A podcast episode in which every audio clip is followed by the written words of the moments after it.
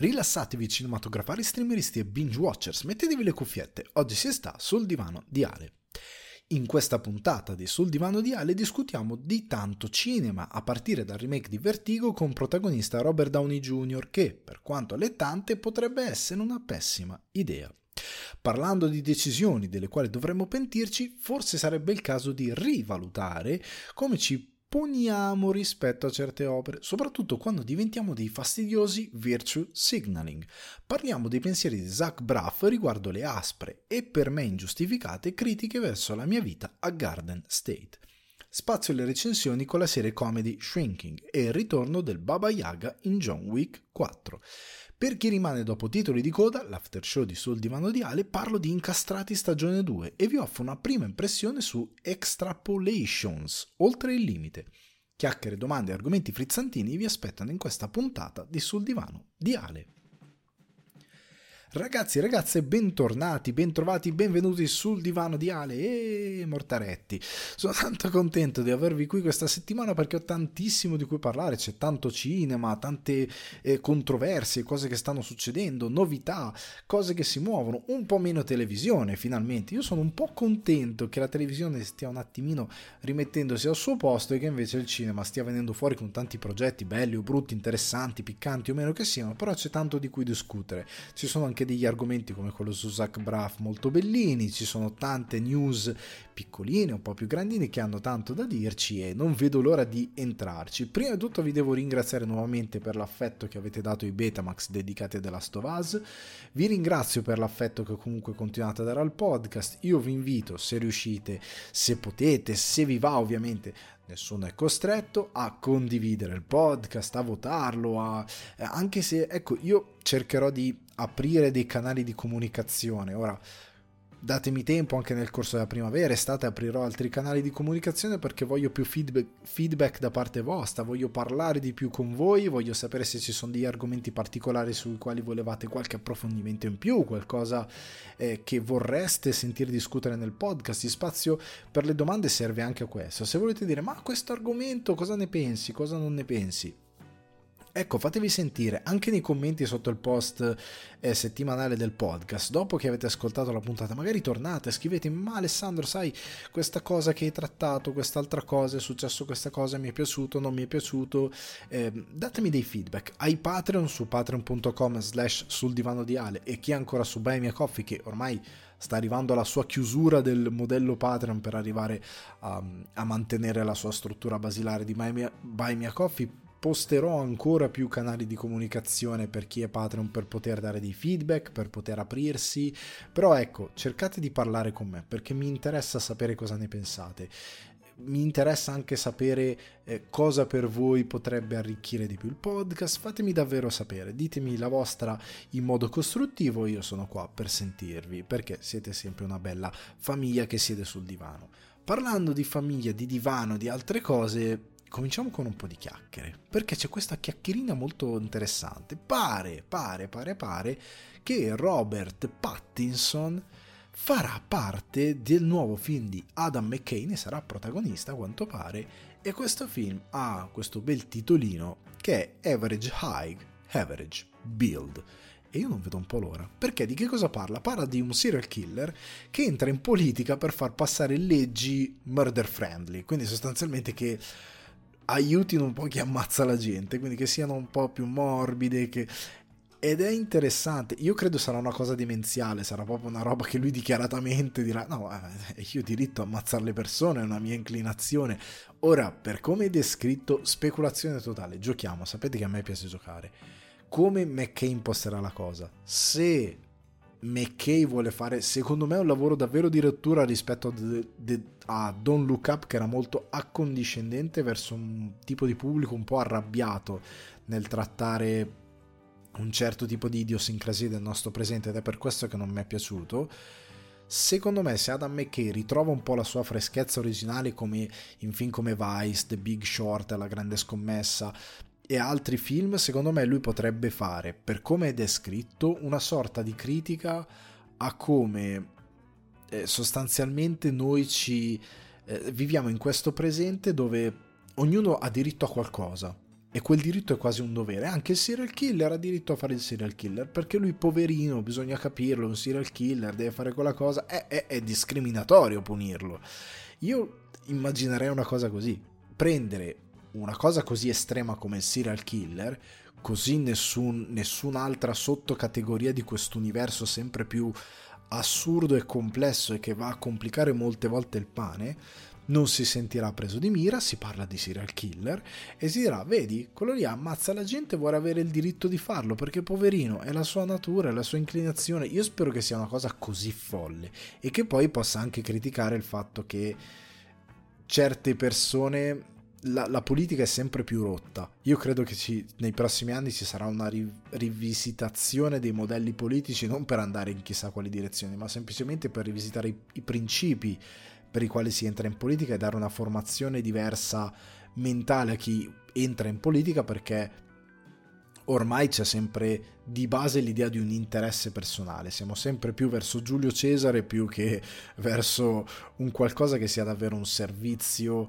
per gli ultimi, per il cittadino e per tutti, siamo sempre più in quella direzione, quindi credo ci sarà una forte revisione. Quindi l'altra cosa politica che secondo me politica, poetica anche che potrebbe andare a criticare è quella, cioè questi due lati. Io me lo immagino così. Poi qualsiasi cosa sia sono comunque contento. A me non è piaciuto Don't Look Up per 2000 motivi, ma quelli che ho riassunto prima sono un po' i principali, però credo sempre McKay che è comunque un regista sempre interessante. A me fa sempre piacere vedere un suo film, qualsiasi cosa succeda, che mi piace o meno, però mi fa sempre piacere andarlo a vedere.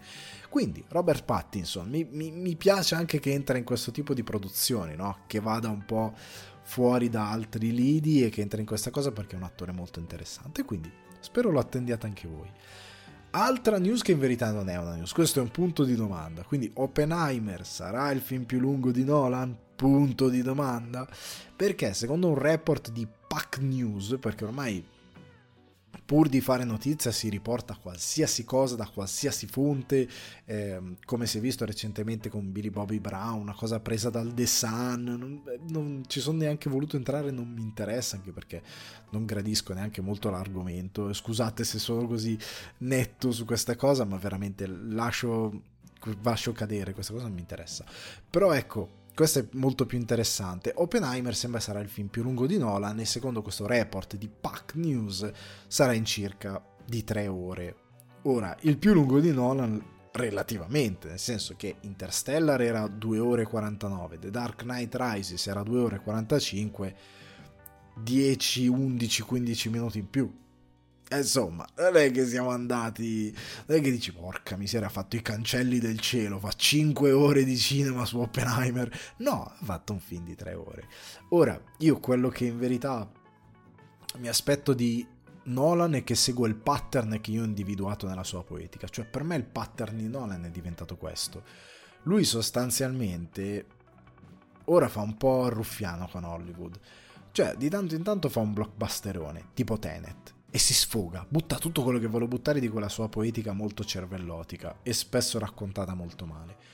Poi in questo caso ha floppato tanto, litiga un po' con le produzioni, in altri casi gli è andata molto bene e poi dice, litiga anche magari con tanto pubblico e tanta critica, e poi dice va bene facciamo pace un po' con tutti, facciamo Dunkirk, dove dimostra di essere un regista formidabile, senza parole, senza spiegazioni complesse, continuando a utilizzare i suoi totem uno di tutto quello sul tempo e il luogo della vicenda, Arias, terra, mare, eh, fa questa cosa straordinaria, fa un film di guerra magnifico, stupendo da vedere in sala, in sala per me è stata una gioia ed è un film veramente meraviglioso, quello, quello lì, è quello lì, Dunkirk, è un film straordinario e poi appunto rifà Tenet, cioè fa un film così, fa un Tenet. Ora ha litigato, faccio Oppenheimer, cavolo, Oppenheimer su eh, il padre della bomba atomica, il Manhattan Project, una cosa interessante, da quello che ho visto nel trailer anche qui giocherà col tempo, perché veniamo Killian Murphy che interpreta Oppenheimer da giovane, più anziano, lo vediamo da quello che ho potuto capire in diversi momenti della sua vita, poi ho visto in bianco e nero, colori, io credo che Nolan anche qui giocherà col tempo, lo spazio a modo suo, anche con l'immagine, non solo in, con la vita di Oppenheimer. Però ecco, io ci ho visto un film che potrebbe essere grandioso, un po' come Dunkirk, potrebbe essere un film grandioso. La durata, ragazzi, è molto relativa, 3 ore. Capirai 10-11 minuti o 15 minuti in più dei suoi film più lunghi. Olè, hai fatto lo scoppone. Se ne parla tanto perché è un periodo storico in cui persino John Wick 4, del quale parleremo dopo, dura 3 ore. Cioè, a dire la verità, 2 ore 169 minuti. Quindi non è effettivamente 3 ore. Ci siamo molto vicini. Però nel momento in cui un action per delle motivazioni che poi vi stresserò, vi stresserò, vi ricorderò perché stressano determinati elementi di John Wick e del genere action ed è un motivo per cui mi è interessato molto. Fa questo la mestiere, però ecco, sostanzialmente non è una grande news, c'è questa gara alla lunghezza, ora anche il buon Jimbo James Cameron ha fatto un avatar lunghissimo per certi versi estenuante. Se il capitolo 3 e il capitolo 4 va, va andranno anche di più io probabilmente lo andrò a cercare con delle motivazioni che sono più vicine a quelle di John Wick che a quelle di Papa Francesco però però un uomo avvisato mezzo salvato perché io trovo che ci sia una grande eh, una grande, come dire, nobiltà e ricerca artistica nel limitare in alcuni, in alcuni, frangenti la voce di un autore, nel senso che quando per x mila ragioni, dalle finestre di, eh, dalle necessità degli esercenti, perché il cinema era molto più eccitante anni addietro, perché uno non c'erano così tante multisale, non c'era quel sistema multisale, c'era più il monosala, nel momento più eccitante diciamo del cinema 2. Anche qualora ci fosse stato il multisala, la proposta di film in sala era il pubblico andava molto di più, non c'era la fruizione che c'è oggi, non ci sono le problematiche che ci sono al- oggi anche di fruizione e quindi dramma, commedia, si andava a vedere qualsiasi cosa al cinema, era lì, era il luogo dove vedevi i film, il cinema. E quindi l'esercente ti diceva amico mio, ok che mi vuoi fare un grande è il motivo per cui è stato ucciso Dune, tra l'altro. Ok, che mi vuoi fare una grande epopea, però porca miseria, io poi vorrei proiettare, non lo so, Annie Hall, vorrei proiettare un altro, un horror, perché mi esce un horror interessante, vorrei fare qualcosa, e il tuo film mi rompe i piani. Quindi le, le distribuzioni e le produzioni dicevano, amico mio, facciamo un'ora e 40 di film. Tant'è che, come discuterò poi nella monografia, sta arrivando la, la, la parte, il capitolo 3 della monografia di Lynch, lo sto montando eh, dove sostanzialmente si parla anche di Velluto Blu. Velluto Blu ha un rough cut di 4 ore, come ce l'ha Cuore Selvaggio, ma poi giustamente a livello di storytelling hai 4 ore di materiale perché tu giri tanta roba, diventa un po' come un libro, poi tu vai a fare revisione e asciughi tantissimo e la tua storia prende una forma un po' più perfetta, diventa un distillato meraviglioso, come un buon whisky, un rum quello che è, lo fa invecchiare bene, lo distilli e lo porti al pubblico e ha una storia perfetta. Tante volte limitare l'autore in quel senso lo aiuta a spremere le meningi e a tirare fuori qualcosa che poi effettivamente diventa straordinario. In altri casi limitarlo è sbagliato perché è una questione di intenti e di poetiche. Di un è chiaro che ha bisogno di, di, un respiro molto più grande perché è un'avventura, è una cosa diversa.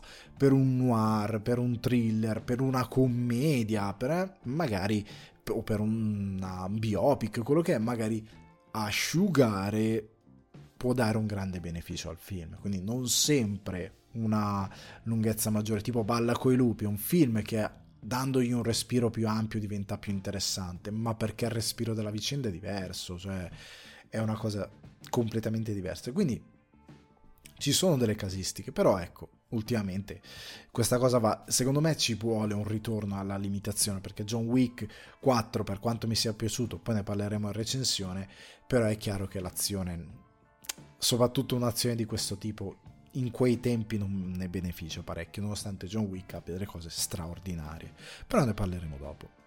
Andando avanti con cinema, roba che arriva al cinema, questa cosa per favore segnatevela, soprattutto se siete fan di Slam Dunk, qua tutti inizierete a cantare, ehm, non le so le parole in giapponese, na na na na, sakebina, comunque, tutti che cantano in macchina fortissimo, The First Slam Dunk, questa sorta di remake che arriva al cinema, arriva al cinema anche in Italia, ecco dal 10 maggio, anzi solo il 10 maggio, da quello che ho potuto carpire, sarà distribuito in lingua originale, quindi solo il 10 maggio in lingua originale, ma dall'11 al 17 maggio arriverà nelle sale doppiato.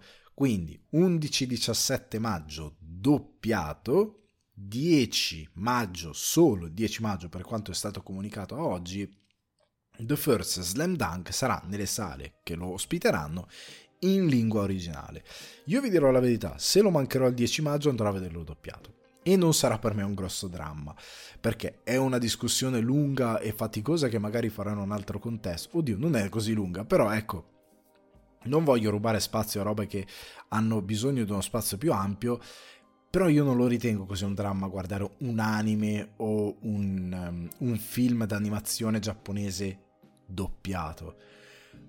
Molto semplicemente stringo tantissimo e perdonatemi se stringo tantissimo, però la cosa è molto semplice, un conto è un film dove c'è un attore che mette delle intenzioni, è un live action diverso, intenzione fisica, l'impostazione della voce rispetto a quello che lui fa col corpo, con la scena, con i movimenti di macchina, e un conto è un'animazione dove c'è un'intenzione vocale che dà un'identità a quel personaggio che è quella ricercata del regista nel momento in cui va a lavorare con i doppiatori.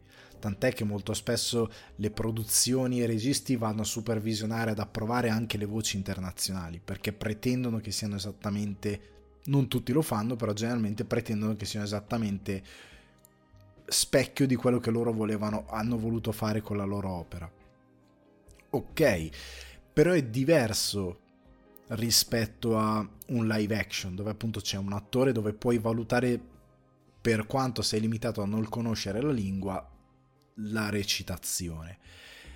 Nell'anime io me la collo di più, cioè se c'è un bravissimo direttore di doppiaggio con degli straordinari doppiatori che fanno un lavoro molto spesso più che lodevole, veramente di alto livello, a me frega meno di zero, anche perché non stiamo parlando di inglese, con tutto il bene, io il giapponese non lo capisco, io saprò 10 parole in giapponese ce ne sono 790 miliardi che io non so.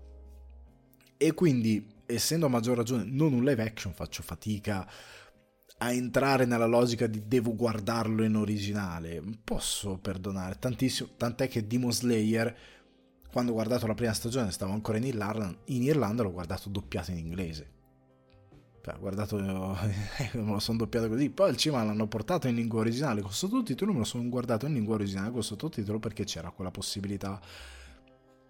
Però in linea di massima per me non è un dramma il doppiaggio negli anime o i film d'animazione al cinema. Quindi, The First Slam Dunk, ripeto, il 10 maggio in lingua originale, 11-17 maggio doppiato.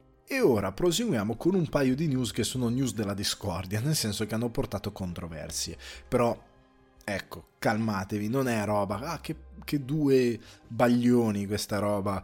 No, no, non è di criticona, ma sono semplicemente controversie produttive.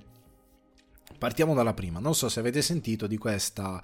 Eh, questo membro dello staff Marvel Disney, Victoria Alonso, che è stata licenziata e a quanto pare, tra le molte voci che si sono rincorse, l'ultima riguardava il fatto che fosse stata licenziata per la sua partecipazione alla produzione di Argentina 1985. Andato agli Oscar che racconta questo processo, l'ultima grande dittatura del paese. Allora, se ne è parlato tanto in questi giorni, si è parlato eh, che lei stesse creando come produttrice eh, e come membro dello staff di Disney un, um, nel suo lavoro di supervisione un ambiente tossico. È facilissimo usare questa scusa, ah creava un ambiente tossico, via via per gli americani sta arrivando anche da noi questa cosa, ma è una delle super grandi scuse facili per allontanare chiunque. È il corrispettivo di quando negli anni 90 si dice: Ah, ma quello porta sfortuna, allontanalo. Siamo veramente eh, a questi livelli tribali. Di, di... e nel mondo del lavoro è pietosa questa cosa. Però andiamo avanti. Ha parlato a Variety l'avvocata, eh, l'avvocato, scusate, Patty Glazer che ha smentito questa accusa dicendo che, se secondo, che secondo le fonti, cioè oddio non l'ha detto l'avvocato, secondo le fonti Disney aveva un contratto che impediva alla, a Victoria Alonso di lavorare con studios rivali. È una clausola che c'è molto spesso nei contratti, anch'io lavorando per alcune multinazionali, ti veniva detto tu non puoi avere rapporti con multinazionali rivali finché lavori con noi. Ed è una cosa legittima che ci sta. A quanto pare però il progetto di Argentina 1985 che è stato prodotto e portato poi distribuito da Prime Video e lei non poteva lavorarci, ma secondo le dichiarazioni Disney era perfettamente a conoscenza della situazione perché era un passion project, quindi un progetto che la Vittoria Alonso essendo una latina, essendo gay ed essendo molto vicino a determinate battaglie, aveva a cuore di voler realizzare perché sentiva molto vicino al suo retaggio culturale e alle sue credenze sociali e quindi Disney a quanto pare era a conoscenza dei fatti, a conoscenza di questa sua cosa ed era ok. Ora, leggiamo le dichiarazioni di Patty Glazer. L'idea che Victoria sia stata licenziata a causa di una serie di interviste relative a un progetto riguardo i diritti umani e la democrazia nominato agli Oscar, che è appunto Argentina 1985, e sul quale aveva avuto la benedizione di Disney per poterci lavora- lavorare, è ridicolo. Victoria è una latina gay che ha avuto il coraggio di criticare Disney ed è stata messa a tacere. È stata licenziata quando si è rifiutata di fare qualcosa che credeva fosse riprovevole. Disney e Marvel hanno preso una brutta decisione che avrà serie conseguenze. C'è molto di più riguardo questa storia e Victoria la racconterà.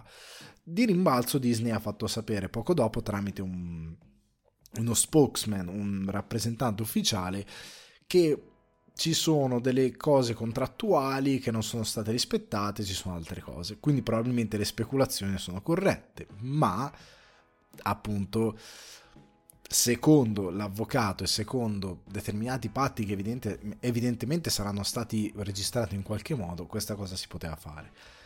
Di cosa sta parlando l'avvocato della, di Victoria Alonso? Di cosa sta parlando? Sta parlando del fatto che in precedente, negli ultimi anni, l'Alonso nel 2022 durante un evento avrebbe puntato il dito sull'ex CEO, che poi è stato rimpiazzato, Bob Chapek, per alcune dichiarazioni fatte sulla proposta di legge di un 6 gay della Florida. E su, successivamente, soprattutto relativi a Ant-Man and the Wasp Quantumania, l'Alonso avrebbe fatto diverse critiche pubbliche piuttosto aspre, scusate mi stavo soffocando, relativo alla gestione dei VFX di Marvel, che sostanzialmente sono rivelate anche veritiere, perché sappiamo tutti i tempi super corti e gli scheduli impossibili che la Marvel dà agli studi di VFX e i risultati che poi vengono fuori. E non sono di adesso, sono da anni. Black Panther, l'abbiamo visto, io l'ho criticato molte volte perché sono orribili. Tante serie tv, alcuni film, oddio, Ant-Man and the Wasp, i VFX non sono il problema principale, ce ne sono molti altri, però ecco, il, il, questa cosa è stata messa sotto i riflettori. The Marvels tipo è stato rinviato anche per rivedere i VFX perché evidentemente erano inguardabili e la critica che ci ha buttato sul carico pesante aveva ragione però diciamo che Marvel anche con questa cosa si è messa molto in difficoltà. Era già in difficoltà con la sua catena produttiva e con i suoi modi di produzione che non piacciono più al pubblico, con i suoi personaggi, con tante cose.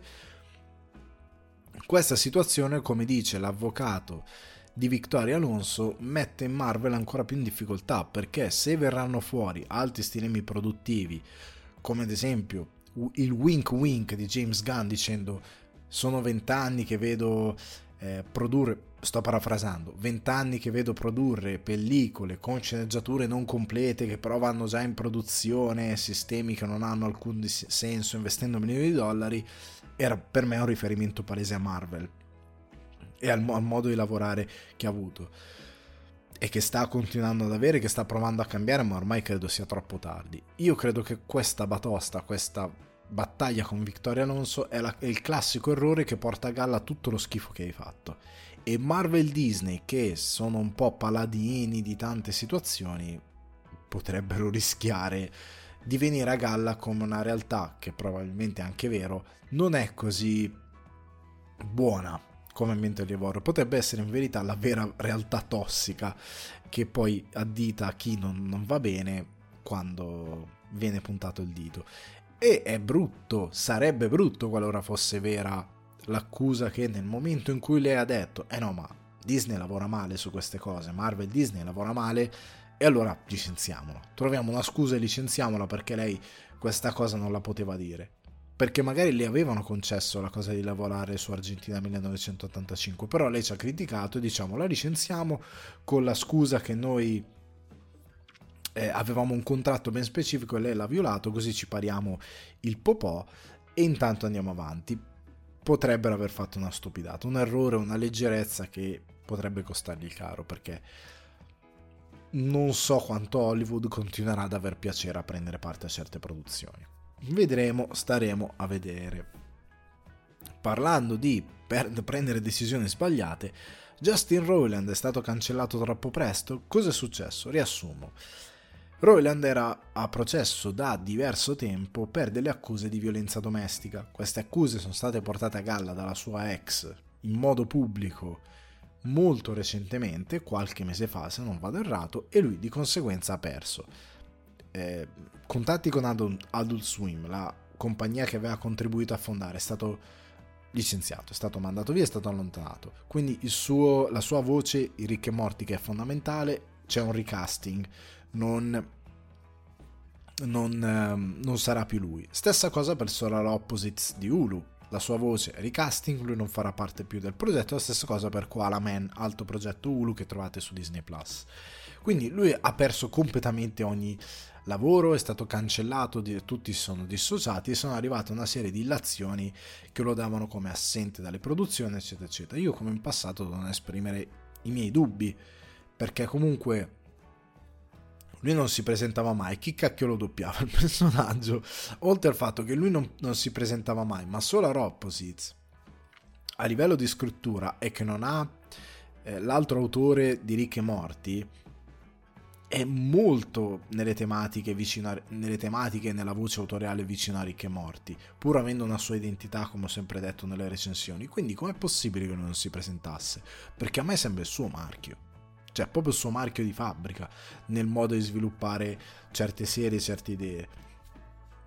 Quindi chi le fa queste cose? C'è un uomo nell'ombra che ha imparato un modus operandi di fare determinate cose, una sorta di team di ghostwriter che ha imparato a fare cioè lo staff di, di, autori di queste serie hanno imparato così bene a lavorare a ricche morti e a Solar Opposite da riuscire ad evolvere certe idee, certe cose, a me sembra strano perché la poetica è sempre quella ed è molto riconoscibile e difficilmente degli autori terzi portano avanti bene certe idee. Quindi a me il dubbio viene che siano state delle illazioni buttate troppo presto perché lui va allontanato e ci dobbiamo dissociare e gli buttiamo addosso quanto più fango possibile per allontanarlo. Potrebbe essere, come potrebbe essere di no, perché il beneficio del dubbio va sempre dato. Il punto è che questa causa nei giorni scorsi è decaduta. Come annunciato procuratore, l'ufficio del procuratore distrettuale di Orange County, le accuse sono state respinte per mancanza di prove a supporto del caso oltre ogni ragionevole dubbio. Vuol dire che non c'è uno straccio di prova per portare avanti il caso sulle violenze domestiche. Non ne esiste alcuna. E quindi loro fanno ca- non esistono le prove necessarie per incriminare, cioè per fare un processo, anche solo avviare il processo. E quindi non si fa niente e queste cose sono du- due anni, mi pare che va avanti, questo processo del quale non si sapeva a livello pubblico nulla. Royland ha scritto un post eh, sui social dicendo: Sapevo le accuse fossero false. Non avevo dubbio questo giorno sarebbe arrivato. Sono grato il caso sia stato archiviato, ma al tempo stesso sono profondamente scosso dalle orribili bugie diffuse durante questo procedimento. Soprattutto sono deluso di come molte persone siano state così veloci a giudicare senza conoscere i fatti, basandosi soltanto sulle parole di una ex avvelenata il cui scopo era quello di bypassare le procedure e cancellarmi. Questa parte è molto importante. E poi conclude con una parte super importante. Che possa aver avuto successo anche parzialmente è una vergogna. Ad ogni modo, ora che il caso è finito determina- so- sono determinato ad andare avanti e concentrarmi sui miei progetti e ripristinare il mio buon nome.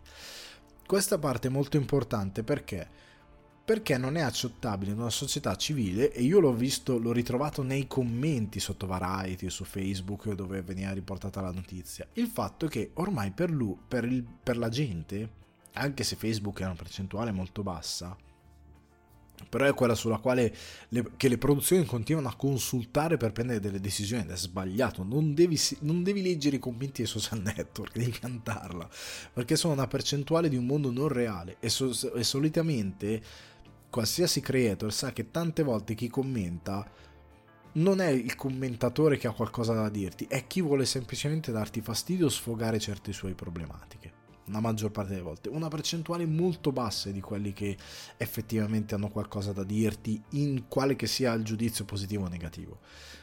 Quindi bisognerebbe anche piantarla di assecondare una minoranza rispetto a una totalità. E lo abbiamo imparato con James Gunn che è stato mezzo incastrato, però non ritorniamo su questa cosa.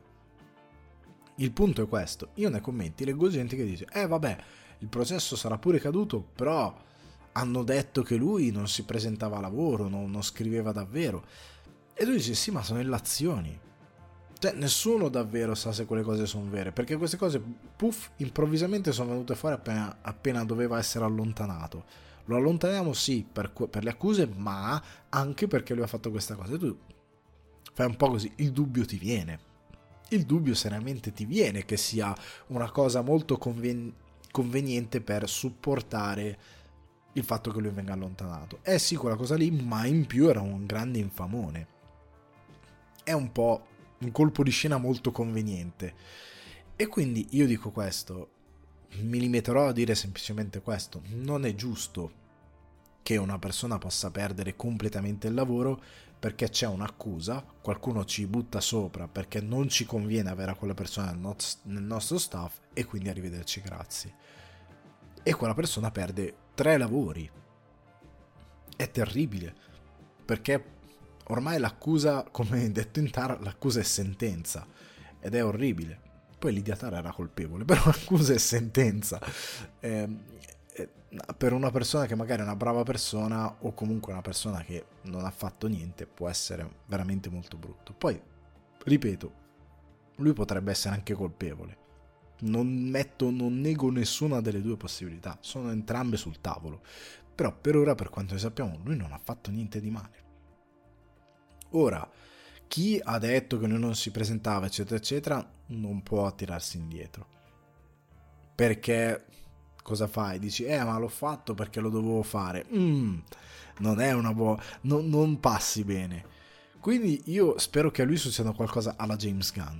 Cioè che arrivi un competitor che dice a me me ne frega veramente niente di quello che pensa internet, vieni da noi, lavora per noi, fa qualcosa per noi. Cioè io spero che venga fuori una cosa così, se, perché se è innocente ha diritto alla sua redenzione, anche se è colpevole dopo che paga la sua pena attraverso il sistema di giustizia, se ha qualcosa da dire a livello artistico, ha diritto alla sua redenzione. Poi uno può decidere di usare i suoi prodotti, usare, eh, usufruire delle sue opere o meno. Quello è al vaglio del pubblico, ognuno fa quello che vuole, però lui ha diritto a quella cosa lì. Perché non ha fatto una strage in una scuola elementare uccidendo tutti. Ha diritto comunque a quella cosa lì. A maggior ragione, ripeto, sei innocente. Però andiamo avanti. Io non sono tanto contento di questo sistema. Come ho detto in passato, credo che Hollywood dovrà chiedere scusa a un sacco di gente in futuro quando si renderà conto di aver pestato troppo il pedale su delle situazioni che andavano ragionate di più. Ok? Perché un conto è giustizia e un conto è vendetta, sono due cose diverse. Chiudiamo però questa parentesi per entrare in una cosa più interessante, il remake di Vertigo con Robert Downey Jr. Notizia che è arrivata da Deadline, Paramount Picture a quanto pare ha acquisito i diritti per realizzare un remake di Vertigo, Robert Downey Jr. è produttore e sembra sarà anche il protagonista del remake è Steven Knight che ormai è ovunque che è lo sceneggiatore ad esempio di Peaky Blinders e che ora preso, ha preso Star Wars al posto dei Lindelof se ricordo giusto il cognome I, i showrunner di Game of Thrones hanno perso il loro Star Wars è andato a Steven Knight quindi sarà lui a scrivere per Lucas per Disney ormai praticamente però Steven Knight adatterà Vertigo questo è quello che è successo. Ora, ora, ora, ora, cosa succede anche? Che non sappiamo niente. Però per me, per certi versi, potrebbe essere un'orribile idea. La discuto, giochiamo un po', anche voi nel, magari nei commenti ditemi la vostra, però giochiamo un po'. Perché? Cerco di ragionare. Io escluderei la pista Gas Van Sant. Per chi non la conoscesse, piccolo recap. Gas Van Sant nel 98 rilascia questo remake shot for shot di Psycho. Gli ha preso Psycho, ha preso ogni singolo frame, ogni singola decisione di Hitchcock e l'ha riprodotta uno a uno. Il suo scopo è stato quello di prendere degli ottimi attori, riprodurre al 100% la regia di Hitchcock e dire ok, voglio prendere tutto quel pubblico che magari non vuole vedere Psycho perché dice eh cavolo ma è un film in bianco e nero di un'altra epoca, noia, perché una parte di pubblico una parte, soprattutto quando si è giovani, perché era quello il discorso che lui faceva, si tende ad associare al bianco e nero, quindi a film di un'altra epoca, la noia, perché è più lento, perché tratta temi che sono lontani da me, perché è uno stilema di cinema diverso, quindi penso sia lento. Se da una parte è vero che tanti film dell'epoca sono invecchiati malissimo, è anche vero che ci sono degli autori come Hitchcock che hanno girato dei thriller immortali e Vertigo, tanto quanto eh, Psycho, sono fanno parte di questa, eh, di questa categoria, sono dei, dei, dei, dei, film fantastici. Ora, il punto, la cosa che mi, che mi diverte di questa cosa è come nel recente passato ci sia stato un ritorno anche in molti film drama, comedy che vanno al cinema a questo formato che non è più widescreen ma è più eh, relativo al cinema di, un, di, un'altra epoca, quindi si va più dico 4 terzi per farvi capire, ma non è, sem- non è quasi mai 4 terzi, però un formato più quadrato, diciamo così, più rettangolare, più che rettangolare non vuol dire niente. Comunque, più non il widescreen, si va verso dei formati di quel tipo, ok? Che si usavano molto di più una volta, perché una volta il widescreen era riservato alle grosse produzioni, cioè si fa Spartacus widescreen, si fa un western widescreen, si fa una pellicola drammatica, che cacchio usi il widescreen? Si tendeva a usare questa logica e vedo che c'è un po' un ritorno a queste cose. Tanti film visti al cinema usano questo tipo di stilema, mm, magari girati in pellicola, con dei formati eh, diversi, con dei formati appunto che non sono questo, questo standard che è rimasto da molti anni al widescreen e paradossalmente è quello dei, dei film di una volta. Comunque, io escludo la pista Gas Van Sant. Non credo ci sarà un regista che vorrà fare un shot by shot, un shot for shot, scusate. E credo sarebbe un po' deludente come scelta per certi versi, per quanto uno possa fare una reinvenzione. Ecco, appunto, parlando di reinvenzione, io credo che l'unica cosa che si può fare in un remake di Vertigo sia reinventare o morire. Nel senso, o reinventi oppure fallisci male perché non siamo in un'epoca in cui questi film al cinema, per quanto Vertigo, Hitchcock, però sono molto lontani dal pubblico di massa a livello di retaggio pop. Non prendete ora che vi sto parlando, non prendete i cinefili, perché tante volte si tende a ragionare con la nostra bolla. La nostra bolla, i miei amici che guardano tutti i cinema, o quelli con cui parli io che guardo tutti i cinema, eh, Hitchcock, Vertigo, come? Non lo sai? Sì, ok, siete 10, la totalità dell'universo sono mille persone, per dire dei numeri a caso. Nelle mille persone ne avete 50 che conoscono a menadito quella realtà, tutti gli altri no.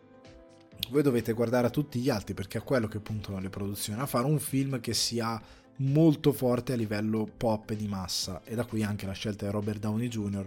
sarebbe molto buona per portare tanta gente per creare un certo tipo di perché è molto conosciuto è una star che tra l'altro negli ultimi anni è scomparsa dopo l'ultimo Avengers lui è scomparso ha fatto quasi niente tranne Doolittle che abbiamo tutti dimenticato però per, per, buono per lui che lo abbiamo dimenticato comunque lui è mezzo scomparso, sarà in Oppenheimer, se fa anche Vertigo ricrea un po' il suo mito declinandolo verso qualcosa di diverso e scollandosi un po' l'idea che lui è Iron Man, perché anche quello credo che sia l'obiettivo.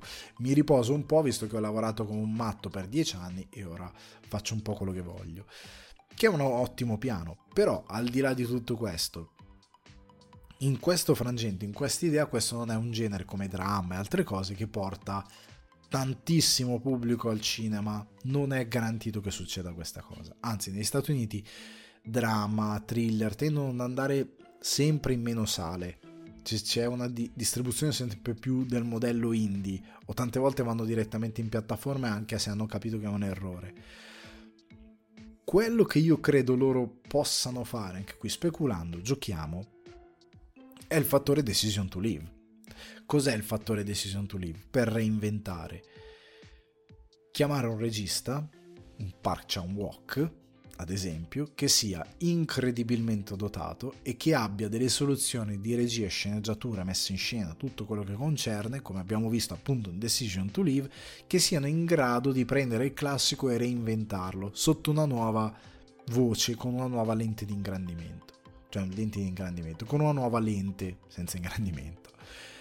Io credo che questa sia la scelta migliore per un eventuale remake di Vertigo, perché comunque ci sarà anche una parte di cinefili che se una parte può essere entusiasta, c'è una parte che comincia a dire pop, pop, pop, pentola di fagioli, pop, pop, pop, ma non si tocca Vertigo, Hitchcock, pop, pop, pop, pop, si tocca tutto e si disfa tutto, poi puoi fare una figuraccia nel farlo.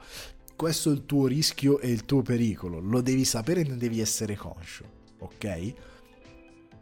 Però tutto si tocca, tutto si disfa, tutto si reinventa a tuo rischio e pericolo, ma si può fare, non c'è una legge universale che te lo impedisce. E non c'è nessuna legge che ti possa garantire di poter fare qualcosa, non dico di meglio, ma di proporre una reinvenzione appunto che ridia vita a qualcosa che era fermo al classico, altrimenti non avremmo avuto La Cosa che è un remake, altrimenti non avremmo avuto Scarface che è un remake e tante altre opere che sono diventate di culto e molto famose che sono remake. Ok? Quindi per me la possibilità migliore di avere un vertigo davvero forte è il fattore decision to live. Cioè prendere un regista davvero di talento e davvero intelligente nella sua ricerca di una messa in scena, dargli carta bianca, fargli fare quello che vuole nell'elaborazione di questa vicenda e portare al pubblico una cosa reinventata ok? E allontanarsi quanto più possibile dal classico a livello formale, in modo da proporre qualcosa di nuovo, stimolante, intelligente e affascinante. Per me questa è la via migliore. Il punto è che è difficile realizzarla.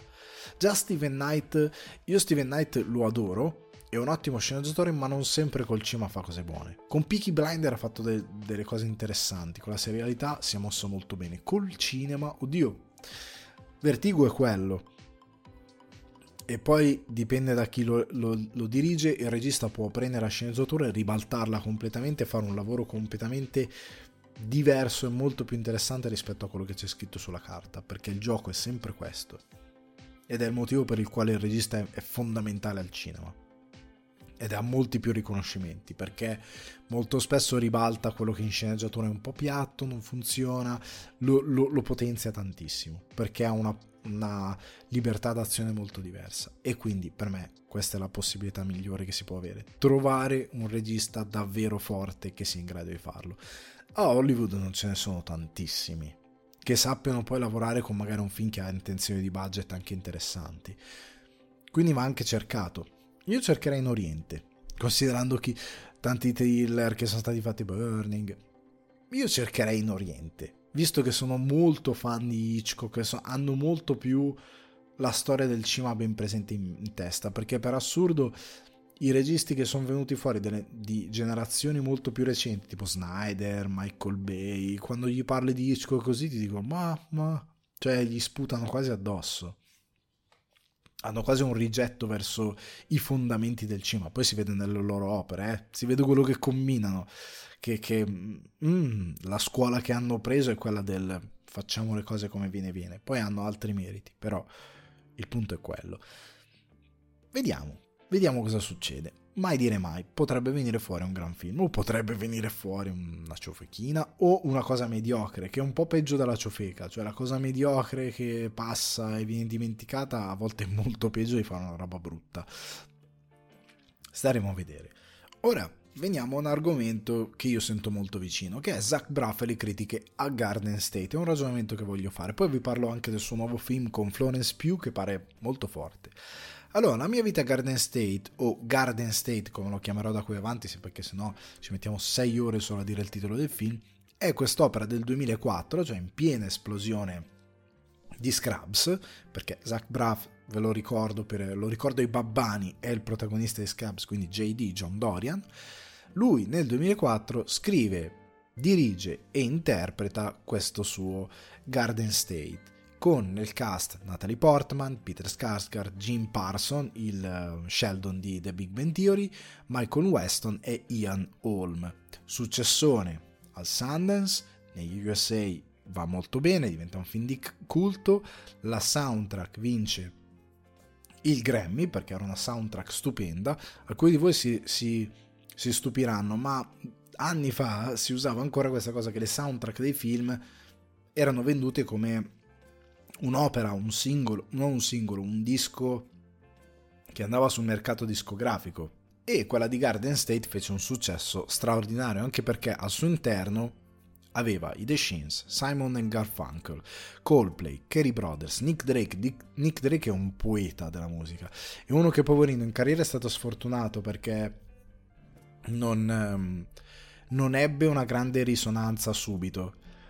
Poi tanti di, che, che, lo amavano invece iniziano a dire oh ma guarda che fa delle canzoni stupende, stupende. e solo dopo è arrivato quasi, quasi postumo è arrivato il suo successo ed è uno che se avete la mia età quindi 35 36 anni 30 anni o se amate in generale il cinema americano e quindi ne mangiate tanto soprattutto quello indie se voi tipo scrivete su youtube o su spotify o dove volete Nick Drake one of these thing first lo cercate, iniziate ad ascoltare, sentite quel giro di piano, fate l'ho sentito. È uno che le sue canzoni sono in una marea di film, perché lui è veramente un poeta della musica, straordinario. Comunque, al di là di questo, film che ha avuto grandissimo successo. La trama è la storia di questo ragazzo che soffre di un disturbo molto acuito, di disturbo ossessivo compulsivo e che per via delle medicine che prende perché lui ha fatto una cosa molto grave involontariamente, è praticamente quasi apatico, che vive a Los Angeles e fa l'attore. Nel suo momento di grande esplosione, a un certo punto riceve la notizia che la madre è morta e quindi torna a casa nel Garden State, quindi nello stato giardino che è il, il New Jersey, mi pare, quindi lo stato fuori da New York, che è stato giardino perché è, c'è molto verde praticamente, quindi è chiamato Garden State dove sostanzialmente ritrova vecchi amici, dove ritrova i vecchi luoghi, mm, casa sua, il conflitto col padre, deve affrontare appunto la morte della madre, persone che conosceva quando era ragazzino e ritrova tutte le idiosincrasie del ritornare a casa. È un tema che noi italiani conosciamo di meno, perché noi italiani abbiamo questo senso di attaccamento e di dramma nel muoverci da casa talmente folle che gente che si sposta a 20 minuti di macchina o quando va proprio male due ore di macchina o un'ora di aereo vivono questa cosa come è dentro l'Italia, eh? non è che vanno chissà dove. Oh mio Dio, sto morendo. cioè, io vedo gente che vive a Milano, ma magari è del sud Italia, di Roma, della Toscana, e vive questa cosa con un dramma esistenziale. Capisco, Milano non è un posto più bello del mondo, lo posso capire però Dio mio, sei vicinissimo a casa, non sei andato a vivere... Io ad esempio ho vissuto per dieci anni in un posto che ha tre ore di aereo, due ore e mezza, tre ore di aereo in Irlanda, ero dall'altra parte dell'Europa e a volte non sono tornato a casa per dieci anni, cosa che mi ha fatto capire crescendo molto di più alcuni temi di Garden State. Ritornare a casa tua, trovare la tua stanza che tu ci entri e ti sembra tutto più piccolo e tu ti senti grandissimo eh, ritrovare certe cose che ti sembrano invecchiate in un modo triste perché tu quando sei dentro le cose non percepisci i cambiamenti ci ritorni dopo tanto tempo a me è capitato di stare via appunto per anni non tornare a casa mia quando ci ritrovi torni dopo tanti anni vedere cose che sono cambiate e che sono diverse dalla cristallizzazione che avevi nella tua testa di quando le hai lasciate e tante cose sono le stesse solo un po' più vecchie e ti dà un certo senso di malinconia. Però ecco al di là di questo un film che c'entra molto bene questi argomenti, che parla molto bene di questo ragazzo con questi disturbi che cerca un po' di uscirne e che nel ritornare a casa e affrontare tante cose fuori di testa, perché ci sono delle cose super divertenti che lui affronta, tutte quelle idiosincrasie di provincia, che lui poi romanza in modo molto interessante, che sono veramente puntuali e che negli Stati Uniti si vedono di più, perché c'è la gente che cavolo, a volte cambiano costa, cioè tu sei di New York o appunto del Garden State e finisci in Colorado, a Los Angeles, ha ore e ore di volo con un time zone diverso, un casino. Quindi lasci tanto da casa e magari non ci torni per anni e anni. È una cosa diversa. Ora, cosa è successo? Che nel 2015 Vice, che è una rivista che io non gradisco parecchio perché quelli che vogliono fare un po' diversi e che si sentono un po' meglio sono molto virtu- virtuous signaling, che sono quelle persone che sostanzialmente puntano il dito su qualsiasi cosa tengono, ritengono moralmente sbagliata per sentirsi loro invece, eh, guarda io come sono bravo. Non gradisco molto questo tipo di, di, logica che non ha molto senso, è molto distruttiva ed è antagonistica nei, nei, nei discorsi invece progressisti all'interno della società. Comunque, a, riprova di questa cosa, Vice nel 2015, quindi per festeggiare, tra virgolette, i dieci anni, scrive questo articolo It's the 10th year anniversary of realizing Garden State sucked. Cioè è il decimo anniversario della realizzazione che Garden State fa schifo. I motivi per i quali questa persona molto in, cioè, intelligente come un marciapiede trovava Garden State orribile erano, primo, la soundtrack divenuta cliché perché aveva questi pezzi alternative rock e indie che poi molti hanno riproposto, sono diventati anche simbolo di una generazione. Ora, ragionamento molto semplice. È abbastanza idiotico criticare un'opera seminale, cioè un'opera rappresentativa di qualcosa, di una poetica, o come in questo caso Garden State veramente ha avuto successo perché era rappresentativo di una generazione non perché dici non funziona più, il ritmo sbagliato, non fa più ridere i temi, non per quello, ma perché la colonna sonora è diventata cliché. Cioè perché la colonna sonora rappresentativa di una generazione, quindi con la quale la gente si identifica, a me non piace più, perché io sono un'altra generazione che schifo questa cosa che ora tutti hanno ripreso, ma tutti l'hanno ripreso perché ci si rivedevano.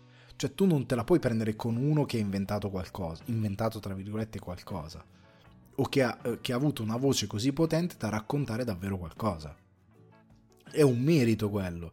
Te la puoi prendere con quelli che poi gli sono andati dietro facendo cose anche brutte. Quello sì, ma non te la puoi prendere con una cosa perché è un cli- una cosa che in quel tempo non era un cliché e che poi storicizzandosi è diventata un cliché. Te la puoi prendere con chi lo ripropone e non lo reinventa ma non con chi ha rappresentato una necessità di essere raccontato. È stupido, è proprio stupido. Per me non ha alcun senso. L'altra critica è al personaggio di Natalie Portman, che viene definito una Manic Pixie Dream Girl. Io non amo tanto questo concetto. Perché? Che cos'è una Manic Pixie Dream Girl?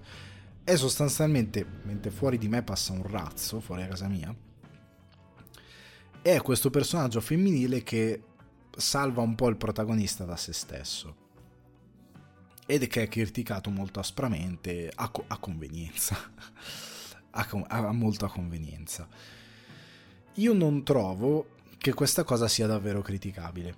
E ora vi cito Zach Braff e le sue dichiarazioni ed elaboro io il perché non la trovo una cosa criticabile e perché invece è una cosa molto universale e che è rappresentativo perfettamente di, un, di un, uno degli altri motivi per cui Garden State è bello perché racconta in modo molto specifico e molto puntuale un momento cruciale della vita di un giovane uomo e una giovane donna, cioè quell'età tra i 20 e i 30 anni in cui cerchi di scoprire chi sei e per certi versi sei molto perso.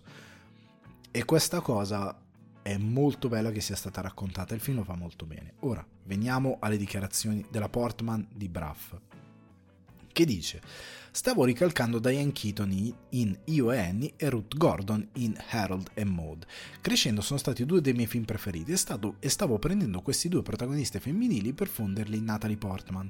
Ho sentito le critiche e le rispetto, ma Ero un ragazzo molto depresso che aveva questa fantasia di una ragazza dei sogni che arriva e mi salva da me stesso. Quindi ho scritto quel personaggio. Poi aggiunge: Ero affetto da DOC da bambino, quindi disturbo ossessivo compulsivo. Sapevo di stare combattendo qualcosa. Questo è stato il fulcro della scrittura di Garden State. Ne, non ne ero affetto ai livelli estremi di Andy, protagonista del film, ma certamente stavo avendo a che vedere con i miei demoni. Mentre scrivevo la sceneggiatura speravo di riuscire a sopravvivere a quella che è poi stata identificata come la crisi del quarto di secolo, depressione e fantasticavo riguardo questa ragazza perfetta che sarebbe arrivata a salvarmi. Ora, Il mio pensiero ve lo riassumo in questa cosa che mi sono segnato per, non, per aver paura di dimenticarmela. Ed è questo. In questo presente, dove tutti ci vestiamo con il nobile mantello della comprensione dei sentimenti altrui e del rispetto delle malattie mentali, vogliamo fare una colpa a qualcuno per aver sperato che l'amore potesse salvarlo? Questo è il mio dubbio. Per questo io anche ora vado ad elaborare odio questa lotta contro la Manic Pixie Dream Girl, perché in quel periodo dei vent'anni, che tu sia un ragazzo, che tu sia una ragazza, stai scoprendo te stesso. Ora stiamo avendo dei forti problemi anche con molti suicidi in questa età, per via delle pressioni della società. C'è un bellissimo estratto di un podcast dell'attore che interpreta Dwight Schrute, adesso mi sto dimenticando, Rain Wilson, dove lui dice tanti ragazzi nei loro vent'anni soffrono tantissimo, mentre invece dovresti goderteli. Io sono d'accordo con lui perché è, è l'età migliore. Io odio l'adolescenza, adoro l'infanzia, ad, odio l'adolescenza e adoro i, dai 20 ai 30 anni, è un'età perfetta. Ed è perfetta perché sei un giovane uomo una giovane donna inizi a essere adulto, scopri la tua sessualità, sperimenti, scopri quello che vuoi fare. E Rain Wilson dice: In quell'età tu devi provare 10 cose, dice una cosa così, e fallire in tutte.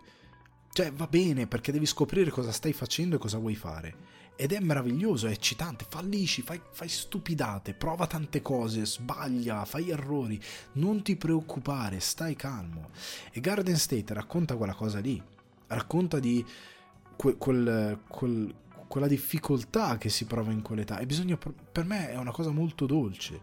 Oltre al fatto che in quell'età l'ho provato anch'io ed è uno dei motivi per cui adoro il film perché mi ci sono rivisto in alcune cose, perché anch'io ho sofferto, ho avuto problemi con la depressione, ho avuto problemi con ehm, questa quarter life crisis che è appunto la crisi dei 25 anni del med- quarto di secolo nel quale tu hai problemi, non capisci dove vuoi andare, cosa puoi fare ed è psicologicamente molto pesante nella società di oggi per come funziona, anche per le aspettative che ti vengono buttate sulle spalle e soprattutto se ti guardi attorno, penso all'Italia ma anche a molti altri paesi, Francia, Spagna, e non vedi possibilità di uscita perché i tuoi sogni vengono distrutti da una società che distrugge tutto e che è molto egoista e che non ti dà davvero prospettive. E posso capire quel senso di abbandono, lo dovremmo capire tutti e non giudicarlo, e anch'io ho provato, come hanno provato molti, che tu sia un ragazzo o una ragazza, la, la sensazione che l'unica cosa che ti manca e che ti possa salvare sia l'amore. Cioè sia il fatto che arriva una persona che ti vuole bene, si prende cura di te e ti aiuta a farti capire calmati, non aver paura, stai tranquillo, che, che ti possa sollevare, perché comunque il personaggio di eh, Natalie Portman non sta troppo bene. Cioè anche lei le sue battaglie, anche lei i suoi problemi e lui in parte si innamora di lei anche per questo, perché anche lei è afflitta da qualcosa, ha dei suoi demoni, ha delle fragilità e lui le va incontro e lei va incontro a lui. È una cosa molto dolce, soprattutto se poi sarà che io inizio a diventare più grande e, e guardo a quell'età e inizio ad avere un'empatia diversa, inizio a a capire di più quei ragazzi perché io non sono stato capito quando avevo quegli, quell'età lì. E quindi dico, no, non voglio fare lo stesso errore. E io trovo orribile che qualcuno giudichi quella cosa e punti il dito e dica no, è sbagliato. Mi fa molto schifo, devo dire la verità. E invece, de- perché vuol dire che tutto quello che diciamo non, non, ha alcun senso. Ah, dobbiamo supportare chi ha malattie mentali, ah, dobbiamo essere empatici. Eh, non è vero, sono cose che ripeti ma non hai. Bravissimo, le hai ascoltate, come cito un video che ho sentito di Simon Sinek, le tue orecchie funzionano, molto bravo, però non hai capito. È quella cosa lì. Non stiamo capendo i concetti che andiamo a a reiterare, poi diventiamo dei virtue signaling, diciamo, eh, quella cosa lì è moralmente sbagliata, la Manic Pixie Dream Girl, no, no, no, non va bene. Quella cosa lì, quel personaggio lì può essere femminile, maschile, che tu sia eh, omosessuale, gay, lesbica, gay, quello che è transessuale, qualsiasi cosa, quel personaggio può essere qualsiasi cosa. È l'amore il fulcro di avere la speranza in un momento di disperazione assoluta nella quale non ti senti compreso perché tante volte il problema è che magari i tuoi coetanei non sono in quella situazione perché loro hanno avuto la fortuna o qualsiasi cosa di o perché magari sono più semplici nei loro bisogni di essere risolti. Io avevo dei coetanei che loro quello che era erano risolti, erano a posto così. non gli serviva altro. Io no, avevo determinate complessità con le quali ho fatto fatica per molti anni. E non è sbagliato, non si può fare una colpa, ripeto, del fatto che uno dica ma magari l'amore mi può salvare. Perché tante volte in parte non è tutta la soluzione, ma in parte è così. È una persona che ti dà una mano e ti sta vicino. E ti vuole bene, e ti capisce, e ti ascolta. E io trovo orribile questa critica, la trovo onestamente orribile, anche perché Zach Braff, da bravo autore, ha scritto col cuore, ha scritto in modo autentico, la scrittura autentica che stressa anche Hemingway quando tu scrivi una cosa non devi pensare come si fa ora nelle scuole di cinema che eh, ti, insegno, ti insegno io come si scrive, ti insegno eh, cosa devi fare per catturare il pubblico, diventa davvero un algoritmo e tante volte è una buffonata perché non funziona, perché tante volte gente che ti insegna queste cose è gente che non, lo sai così bene l'algoritmo che non c'hai manco mezza, a me è capitato avere insegnanti così, tu non c'hai mezza produzione, fai la producer, non c'hai niente che porti il tuo nome che dimostri che sai sfruttare quell'articolo, perché è una buffonata. La cosa migliore che sfortunatamente non è davvero codificabile è che la scrittura autentica funziona quando tu hai davvero qualcosa da dire, vai al cuore di quella cosa da dire e sei onesto nella tua scrittura. E Garden State lo è, Zach Braff lo è in quel film, ed è straordinario, anche nella sua interpretazione. E vi invito per andare avanti ad ascoltare il The Rich Roll Podcast, che non è di cinema, è un podcast, anche qui dovete avere conoscenza della lingua inglese buona anche ascoltandola, perché c'è ospite Zach Braff, io stavo ascoltando la puntata, la devo ancora finire, dove parla del suo prossimo film, che è A Good Person, con Florence Pugh, che era la sua compagna, è stata la sua compagna per diversi anni, e lui l'ha scritto in pandemia, perché in pandemia ha subito diversi lutti, ha perso prima della pandemia la sorella, poi ha perso il padre, e poi durante, appena sposa la pandemia, lui era amico, io mi ricordo seguì questa vicenda sui social, lui era amico di questo attore, di appena 40 anni, teatrale, molto talentuoso, molto bravo, che stava facendo il passo verso la televisione e con la moglie e il figlio la figlia appena avuta si stava trasferendo a Los Angeles per poterlo fare. Trova casa, si stanno trasferendo, cominciano il trasloco, parte la pandemia, lockdown, tutti chiusi e Zach Braff si offre di ospitarli nella sua casa, casetta degli ospiti. Problema, lui si ammala di Covid il, mentre faceva il trasloco. Lo portano in ospedale, lo attaccano i ventilatori, non sanno ancora che cos'è, non sanno ancora... Non avevamo la conoscenza del Covid in quel periodo, lui sfortunatamente non ce l'ha fatta ed è venuto a mancare. E Zach Braff si è trovato nella sua casa questa mm, donna da sola, vedova, senza il compagno, di appena 40 anni, un'età molto giovane, con una bambina, un bambino, adesso non ricordo, piccolo, appena nato. E questa cosa gli ha anche spezzato il cuore perché lui voleva aiutare, lui e Florence Pugh volevano aiutare, ma non sai cosa devi fare, posso abbracciarli, cioè cosa succede? Loro sono stati a contatto col virus, facciamo peggio, facciamo danno, ammazziamo qualcuno, cosa posso fare? È stata una roba opprimente, però lui ha preso questa, queste riflessioni di questo periodo e ci ha fatto questo film. E Florence Pugh sarà la protagonista. E nel, nel cinema USA in questi giorni credo se non ricordo male è uscito il 24 marzo quindi venerdì è uscito nelle sale. Spero vada bene. Spero vada bene perché come dicevo prima drammi cose così soprattutto se non sono pompati da qualcosa di forte difficilmente vanno nelle sale. Questo è produzione MGM che poi è stata acquisita da, da Amazon. E quindi c'era la paura che andasse direttamente straight to video invece è andato nelle sale. Spero che vada bene, spero che sentiremo parlare l'anno prossimo, magari nella stagione di premi di questo Good Person. Perché anche qui pare che lui abbia, abbia applicato una scrittura onesta, quindi è Zach Braff che torna a scrivere, sceneggiare e dirigere un film. E spero con tutto il cuore sia un bel film e non vedo l'ora di poterlo vedere, anche perché pare lui ha fatto molti complimenti a Florence Pugh, è stato molto onesto e molto sincero, molto dolce nel, nel suo parlare del talento di Florence Pugh. Ora, nel ricordarvi Good Person, di segnarvelo proprio, un momento Troisi, ma me lo segno proprio, segnatevi proprio Good Person di Florence, con Florence Pugh e diretto e scritto da Zach Braff però, ecco, volevo chiudere la questione sui coming of age dicendo un'opera può invecchiare in modo negativo? Tornando alle critiche fatte poco sopra. Sì, io volevo dare questa chiusura. Sì, un'opera può invecchiare in modo negativo. Ci se guardate alcuni film Disney per ragazzini, ehm, sono terribili. Cioè, nel senso, hanno dentro alcune situazioni familiari orribili. Ma anche se guardate Happy Days, che è una sitcom, io che ho un retaggio culturale che comprende quando è stato fatto Happy Days, la guardo e alla fine la go- ne godo comunque perché capisco da dove viene, capisco che non c'era malignità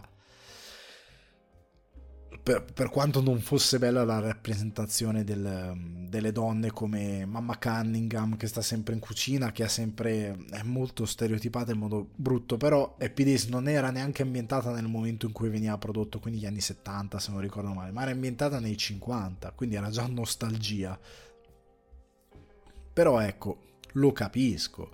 Certo, è invecchiato male per molte dinamiche, però era specchio di quel tempo posso bollarlo come una cosa orribile, no, la bollo come una cosa che è della sua epoca.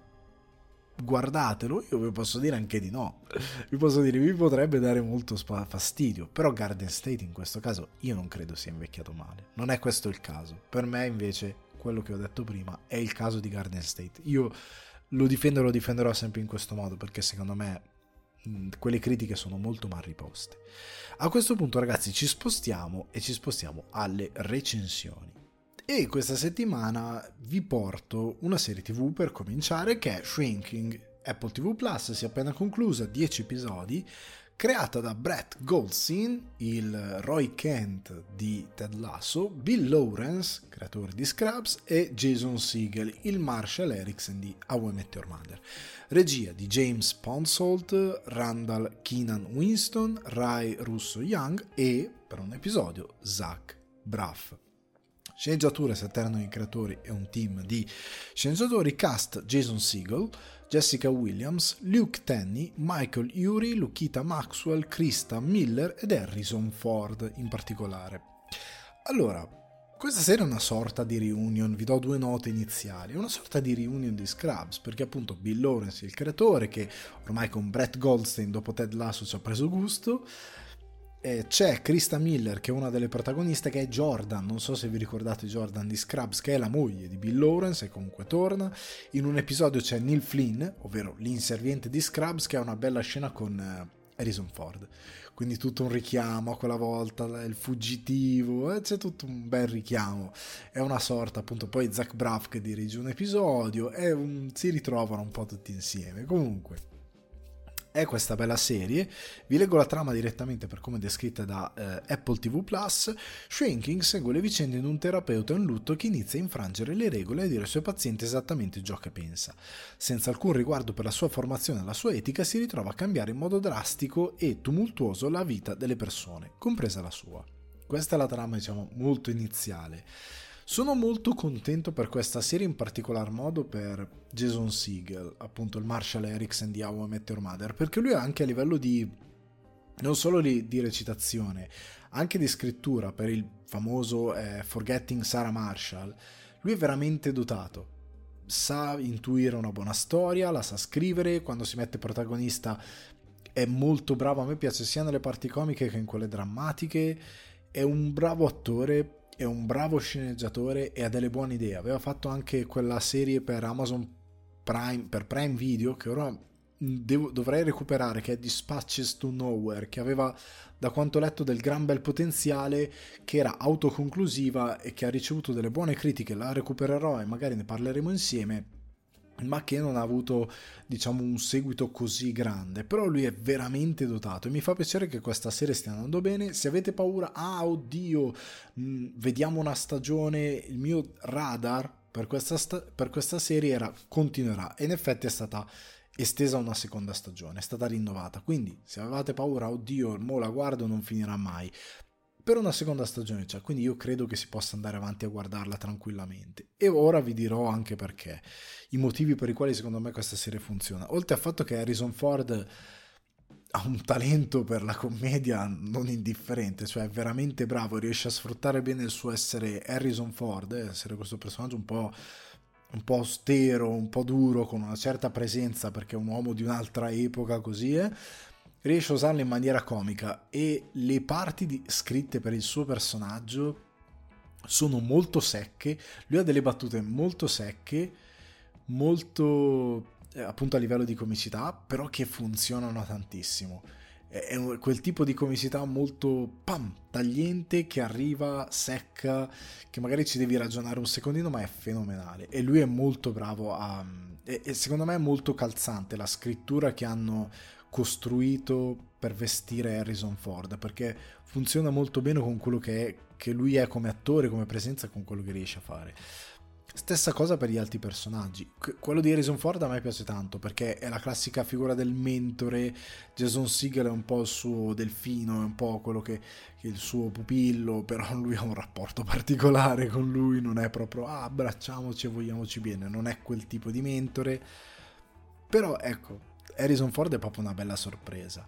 Però quello che mi è piaciuto della serie, andrò molto a grandi linee, molto a ruota libera, anche la scaletta che ho qui per, per me per parlare a voi in modo lucido è molto stringata perché non vi voglio dire molto di questa serie, vi voglio dire semplicemente che ha dei personaggi anche di contorno fenomenali, tipo il marito di Krista Miller, la Jordan di Scrubs, ora lo dico ora e non ve lo ripeterò più, però il marito di Krista Miller è quasi un personaggio secondario, anzi senza il quasi, che però è fenomenale. Lui ogni volta che entra in scena ha, per i comportamenti che ha, per il tipo di comicità che hanno vestito, che hanno costruito anche qui su quel personaggio, è fenomenale. Lui arriva a due o tre battute, ti fa morire, in quel momento ridi forte e se ne va e non compare mai più magari nell'episodio o compare altri 2-3 secondi, 30 secondi, 20 secondi più in là. Però è fenomenale quando lui è in scena, perché è un personaggio costruito così bene che poi andando avanti ha una parte un pochettino più grande, anche se è molto relativa sempre di un secondario, che funziona e funziona strabene, è un personaggio che adoro, pur essendo di contorno, ma è uno di quei, soprattutto nelle comedy, questi personaggi di contorno che arrivano, contaminano l'azione o la costruzione narrativa con una battuta, un siparietto, qualcosa e ti fanno morire, ti distraggono, però lanciano anche altri argomenti e spezzano, sono meravigliosi. E lui è meraviglioso perché anche delle sue deformazioni, delle fissazioni, perché qua shrinking, è, lo, lo, shrink in inglese è lo psicologo, quindi shrinking è psicanalizzando, diciamo, italianizzando la, la, la, la situazione, il titolo. E anche lui a livello psicologico fa delle cose assurde che però fanno veramente ridere. E questa è una delle cose belle, che se tipo Ted Lasso tratta eh, tipo questa settimana il cast di Ted Lasso è andato alla Casa Bianca a parlare in conferenza stampa e poi ha incontrato il presidente perché il loro show, e qua si vede l'impronta di Brett Goldstein e Bill Lawrence, che già in Scrubs Bill Lawrence era molto tagliente nel parlare della psicologia dei suoi personaggi, anche se da un punto di vista comico, ma dandogli una bella rilevanza drammatica e incontrando il pubblico con la sua onestà. Anche in Ted Lasso, come qui, c'è l'idea di... Se in Ted Lasso è molto più ehm, in primo piano l'idea di parlare di... ad esempio Ted Lasso, quest'uomo che è pure afflitto da determinate cose, eh, però believe, appeso, cioè ha un modo di approcciarsi all'allenamento del, dei suoi ragazzi, ai rapporti personali che è, incre- è incredibile, però ti, ti, mostra un certo tipo di approccio al, alla sanità mentale che ognuno, alla felicità, alla costruzione mentale, all'allenamento della felicità che dobbiamo esercitare per essere delle brave persone, delle buone persone e delle persone stabili, che è molto interessante, ha delle sfaccettature più drammatiche. Qua invece è tutto veramente in commedia. Lo vedrete anche dalla fotografia, è una fotografia molto solare che non vuole essere che non è mai posticcia, è una fotografia solare per darti il messaggio che per quanto ci siano delle componenti drammatiche, il tono vuole essere leggero, non ti vuole magari portare giù e anche se in alcune scene io mi sono veramente commosso perché mi sono ritrovato delle cose che mi hanno colpito, però l'obiettivo, come ad esempio in Scraps, non è quello di farti ragionare in modo più pesante, è comunque un qualcosa di leggero, un contesto leggero, è come se fosse una volta Shrinking sarebbe stata una sitcom da 20 episodi, alla Scrubs appunto. Oggi invece è una sitcom più centrata, eh, più... No, non è una sitcom, però comunque è una commedia più centrata, più ripulita e più quadrata per seguire una narrazione eh, orizzontale piuttosto che episodica verticale come ormai si usa fare, come fa appunto Ted Lasso. Però appunto sceglie la via della commedia per parlare di mm, sanità mentale. Il fatto di mettere tutti degli, degli psicologi, psicanalisti, come dei protagonisti, perché lo è Harrison Ford e sotto il suo cappello lavora il personaggio di Jason Siegel e il personaggio di un'altra attrice, mio Dio, non mi ricordo se è eh, Lukita Maxwell, forse, che interpreta l'altra um, psicologa. Comunque, questo team di psicologi, psicologi che affronta determinate situazioni della loro vita, a partire da quello centrale Jason Siegel che ha eh, questo problema di aver perso la moglie e di far fatica a uscirne dal, perché non, non, riesce davvero ad affrontare il suo dolore, quindi il suo lutto, il suo cordoglio non lo sta davvero affrontando, del rapporto che ha con la figlia, che è un bel personaggio, del rapporto che ha con alcuni pezzenti che sono tutti bei personaggi. Affrontare tutto questo con dei toni leggeri, più da commedia e lo strumento che utilizzano, che a me piace tanto e che può essere estraniante per il pubblico, che però credo sia il futuro di come comunicheremo davvero, è l'assoluta, totale, folle sincerità con la quale i personaggi interagiscono. Ed è una cosa che fa già ridere di per sé. Cioè, quando un personaggio magari è arrabbiato con un altro, glielo dice, glielo dice proprio, no senti amico mi hai fatto arrabbiare questa cosa, eh, mi dispiace, non, no, oh, niente, niente birra, ti tolgo la birra, ti avevo offerto la birra, no te la tolgo perché mi hai fatto arrabbiare quindi ti devo dare un periodo di punizione, cioè, ma se lo dicono apertamente, senza rancore e con un'onestà che diventa poi comicità. E tutto quello che succede nella serie che colpisce i vari comprimari e che riguarda eh, quello che lo show vuole dirti, passa per questo tipo di scrittura e di comunicazione, che non è così surreale, che può esserlo, magari dipende anche dalle sfaccettature culturali che abbiamo all'interno della nostra società, tipo in Italia io mm, quasi mai si comunica, anzi mai si comunica onestamente e apertamente con un altro essere umano. Siamo tutti con delle maschere molto pesanti. In altri contesti sociali no, tipo negli Stati Uniti si è un po' più si sta sperimentando molto di più Stati Uniti, Canada, in altri posti nel mondo, anche in Europa si sta sperimentando molto di più con questo modo di comunicare molto aperto. Non è ancora realtà, è un lavoro che la società sta facendo e anche attraverso questi lavori di finzione fa, però Shrinking lo mette proprio in scena, diventa scrittura messa in scena e loro si dicono le cose così e tu muori, muori perché a volte si dicono delle cose apertamente che diventano delle battute che innescano situazioni comiche che ti fanno morire. E Shrinking bilancia questo tipo di comicità molto sua, un tipo di comicità più alla come dire eh, alla come dicevo con Harrison Ford un po' più asciutta, un po' più netta, alcune battute che magari ci devi pensare un secondo, non sono immediate, cioè non c'è mai la eh, la scoreggia, non c'è mai la, la, la, comicità greve. Magari ci devi pensare un secondino, però ti fa comunque ridere. Alcune cose che sottili perché passano per scambi molto veloci, però è davvero brillante.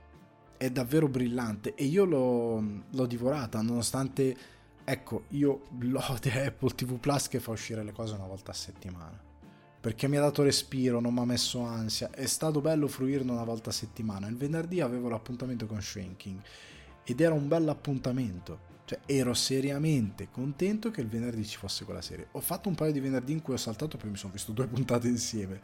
Però ecco, in linea di massima il venerdì ero veramente contento. Perché c'era eh, quel, quell'appuntamento che sapevo mi avrebbe risollevato la giornata perché il cuore di questa serie è veramente amabile e leggero e l'ho stragradito, mi ha fatto davvero piacere vederla e la consiglio. Se avete Apple TV Plus, Shrinking assolutamente, anche sto, sto vedendo anche nelle chart che è sempre nelle, nei primi posti. Per favore guardatela perché vale il vostro tempo e vi darà, um, vi, darà vi farà passare dei, dei, bei minuti, dei bei pomeriggi e belle serate. Poi gli episodi sono da 30-35 minuti, quindi proprio il, il, format a livello di minutaggio è quasi da sitcom, che generalmente è 25 minuti, però siamo lì, siamo in quel, in quel range di minutaggio, non sono episodi da un'ora, sono episodi da 30-35 minuti, poi ha delle belle canzoni, ha una bella soundtrack, mi, mi, è proprio piaciuto tutto di Shrinking, compresa appunto le scelte che vogliono sottolineare il carattere della serie, che vuole essere vuole parlare di qualcosa di serio ma farlo attraverso la comicità e farlo attraverso un po' più il cuore dei personaggi rispetto che il, il dramma, ecco, non vuole andare in quella direzione. Quindi Shrinking, Apple TV Plus, per me se ve la guardate vi fate un gran bel favore. Andando avanti andiamo al cinema, sono andato a vedere John Wick 4 come titolo in Italia o in inglese John Wick Chapter 4, regia di Chad Stahelski, sceneggiatura di Shai Hatten e Michael Finch, DOP Dan Laudsen, musiche di Tyler Bates Joe J. Richard, cast Keanu Reeves, Lawrence Fishburne, eh, George Giorgio, Lance Reddick, scomparso ne abbiamo parlato settimana scorsa, Clancy Brown, Ian McShane, Bill Skarsgård, Donnie Yen, Hiroyuki Sanada, Aime Kwan. Durata, questo era il dubbio che si aveva un po' tutti, 169 minuti, quindi 2 ore e 49 minuti di John Wick. In Italia distribuito da 01 Distribution. Trama molto semplice, John Wick trova una via per sconfiggere la Gran Tavola, ma prima di guarda- guadagnare la libertà, Wick deve affrontare un nuovo nemico che ha potenti alleanze in tutto il mondo e ha mezzi tali da tramutare vecchi amici in nuovi nemici. Allora, John Wick era questa saga, è questa saga che ha riportato l'action a Hollywood.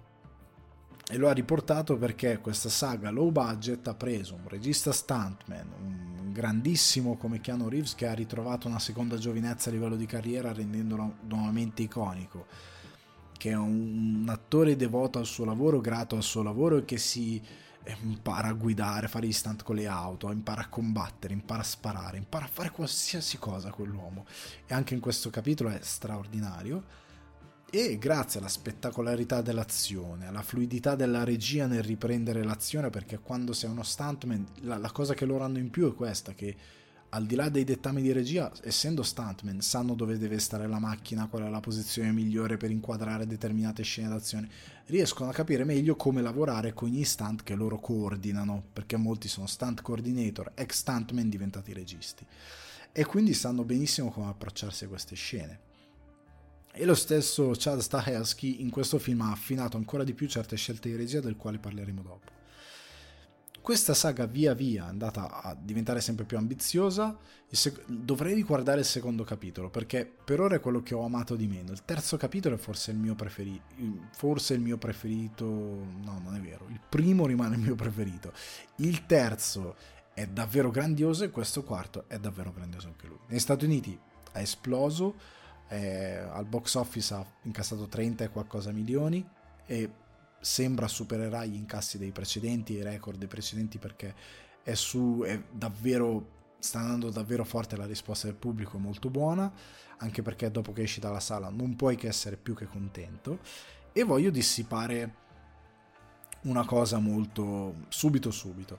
I 169 minuti non pesano cioè le 2 ore e 49 non pesano perché la trama di John Wick è molto stringata in tutti la, la, la, prima cosa furba quando vuoi fare un action è la trama deve essere semplice, lineare, senza troppe complicazioni. Non importa che sia pra- particolarmente complicata, quello che importa è l'azione che deve essere girata e coordinata con grande mestiere e grande arte. Se fai queste due cose bene, sei un re del mondo.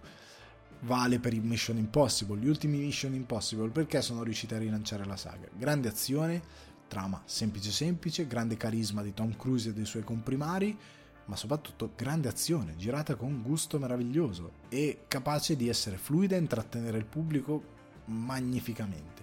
Stessa cosa vale per John Wick. Qua il minutaggio, alcuni di voi penseranno, eh, si complica la storia. No, le parti narrative dove ti vengono raccontate le motivazioni di alcuni personaggi, eh, a che punto della storia è John Wick, perché qua si chiude un po' il cerchio della sua eh, poetica, dalla somma di tutto quello che è John Wick, questo lungo cammino eh, all'interno di questo filone. Si, si va veramente a, a, racchiudere tutto quello che ha significato questo personaggio, ma è, è risolto in, scene molto semplici che non hanno una durata eccessiva che si complicano in modo particolare. Ci sono scene d'azione che se non ho calcolato male, ce n'è una che dura una trentina di minuti e non è noiosa. E non è noiosa perché non è quell'azione dove elicotteri che si schiantano alla Fast and Furious.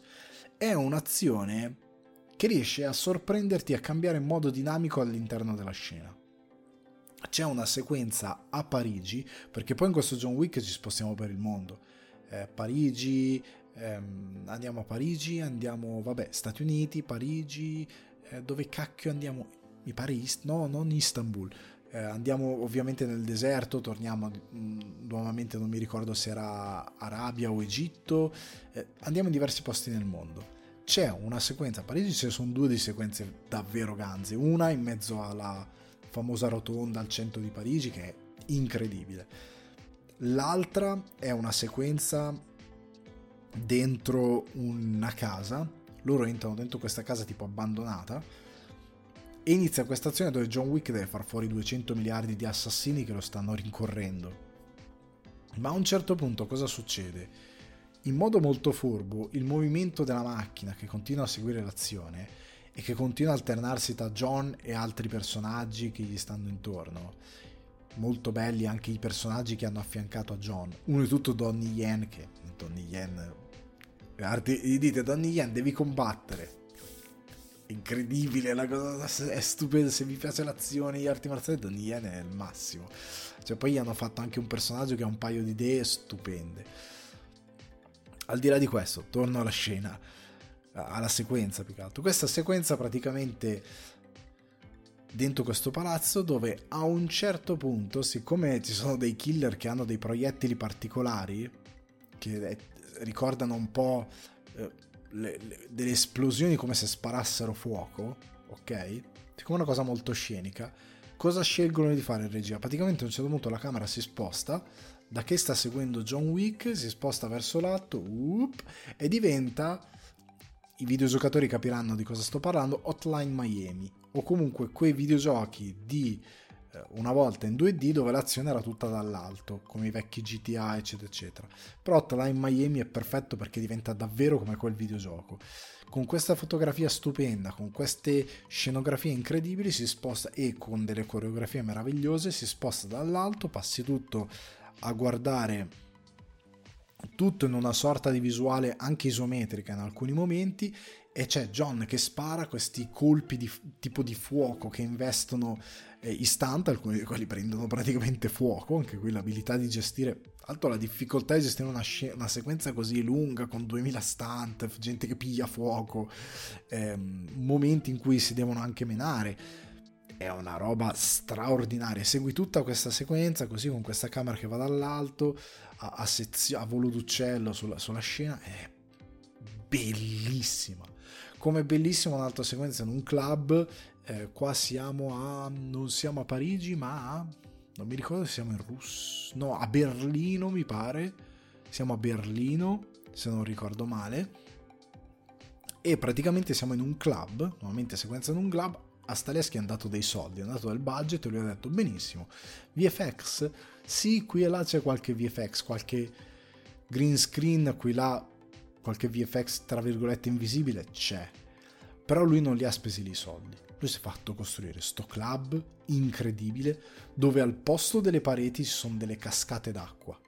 E quindi a un certo punto c'è questa sequenza d'azione con 162 miliardi di comparse che ballano e John Wick che fa botte con una serie di, di scagnozzi più un bad guy grosso grosso e scenicamente molto ganzo in mezzo a queste cascate d'acqua ed è una sequenza stupenda sia per fotografia che per eh, impatto scenico che per coreografie è veramente incredibile c'è una scena anche ecco a Tokyo siamo in no a Tokyo a Osaka siamo a Osaka siamo in Giappone ed è straordinaria anche quella scena lì. Veramente qua non si sono risparmiati. Qua hai scene, sequenze d'azione pulite che durano 20 minuti, 30 minuti, un quarto d'ora. E sono bellissime. Non è che dici, eh, però qua poteva tagliare. Sono bellissime.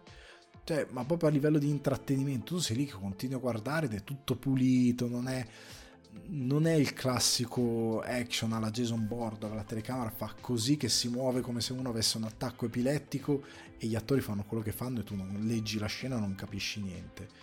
Non è la classica eh, scena alla Marvel Cinematic Universe dove è tutto un continuo staccare quel montaggio, è proprio una scena leggibile, chiara, dove le cose sono spettacolari e tu le vedi avvenire in modo spettacolare, anche quando uno viene investito con la macchina, quando investimenti con la macchina se ne sono 70.000, perché è tutto portato all'eccesso, anche perché è la poetica di John Wick che va all'eccesso, ma non alla Fast and Furious, va all'eccesso nel senso che tutto quello che hai sempre visto in John Wick diventa ancora più spinto, però ben coordinato.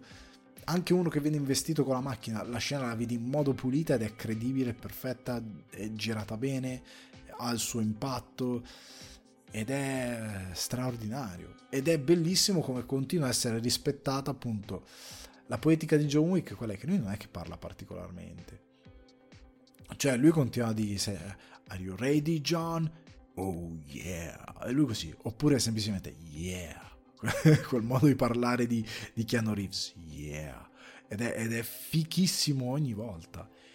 E, ed è veramente ganzo anche tutto questo mondo che si sono inventati con... Ehm, perché poi anche cose semplici, tipo il fatto che ci siano questi assassini della tavola che hanno eh, questi rivestimenti antiproiettile, sia la maschera che comunque è un bel design, perché non è una maschera nera, è una maschera eh, tipo quelle mm, sorta di divinità di pietra cinese o giapponese, eh, hanno dei bei design e quella cosa lì non è che dici ok, è una cosa sfruttata così, no, diventa coreografia, perché il fatto appunto che lui gli spara, prendere dei colpi comunque ti sbilancia e quella cosa lì diventa una cosa che in combattimento ha senso e qua la, la coreografia dei combattimenti anche in funzione di quelle cose lì è bellissima, come il fatto che loro hanno questi completi in Kevlar antiproiettile che usano per difendersi.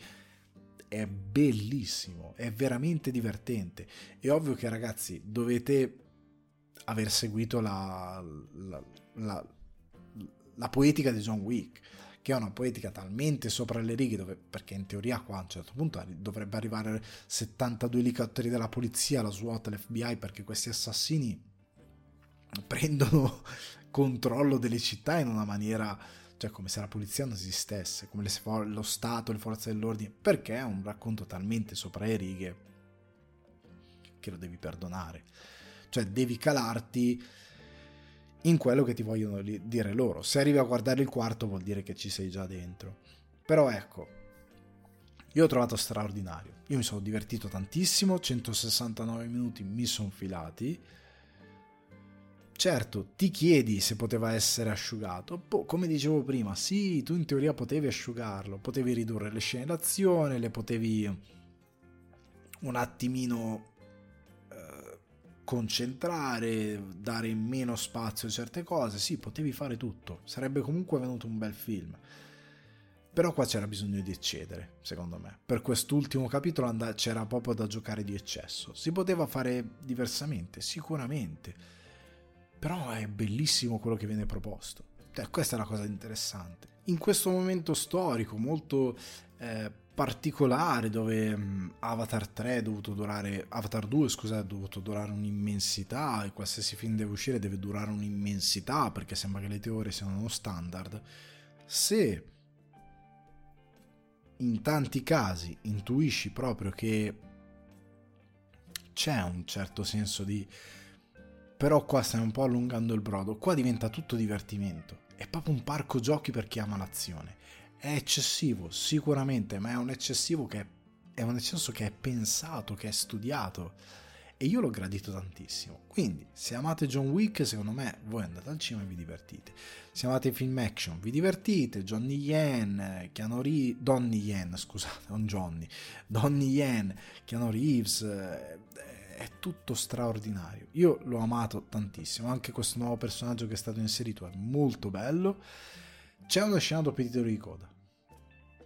non dopo, è stata messa proprio alla fine, quindi dovete stare dopo tutti i titoli di coda, quindi se dovete andare in bagno, fate che quando partono i primi titoli di coda con le VFX, correte in bagno e poi rientrate, perché c'è una scena di pochi secondi. Se la volete vedere per completezza del racconto, andate in bagno, poi rientrate e vi vedete la scena. Perché c'è? Io non pensavo, perché in John Wick non c'è mai stata, se non vado errato, però questa volta mi è venuto il dubbio, ho controllato al volo sullo smartphone perché non andavano giù le luci. Cioè non andavano, non si accendevano le luci, scusate. E quindi ho detto, ma non è che... E allora ho controllato e c'era. Effettivamente c'è una scena dopo tutti i titoli di coda. Quindi se per completismo volete, rimanete.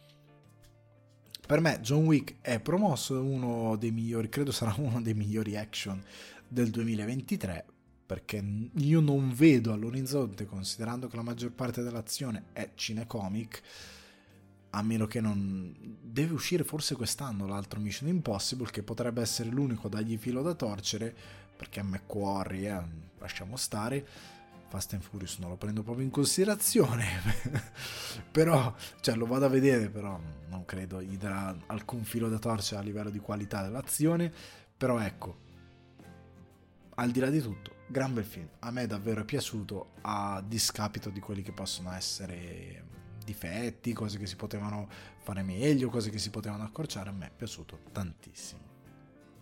A questo punto, ragazzi e ragazze, io vi saluto, la puntata si conclude. Vi ricordo che se volete supportare sul divano di Ale le mire di espansione per un giardino zen migliore potete farlo su patreon.com slash sul divano di Ale, altrimenti tenete a mente che sul divano di Ale è un confortevole piacere da condividere con gli amici e gli appassionati di cinema e televisione e che potete trovare su Spotify, Apple Podcast, Amazon Music ed Acast. Lasciate recensioni, stelline, condividetelo, fatelo esplodere e andare sulla luna. Seguite anche il canale su YouTube Alessandro Di Guardi per i contenuti esclusivi e ricordate di iscrivervi e attivare la campanella. Un caloroso saluto ragazzi e ragazze. Ciao a tutti. Vostro host Alessandro Di Guardi. Ciao ciao.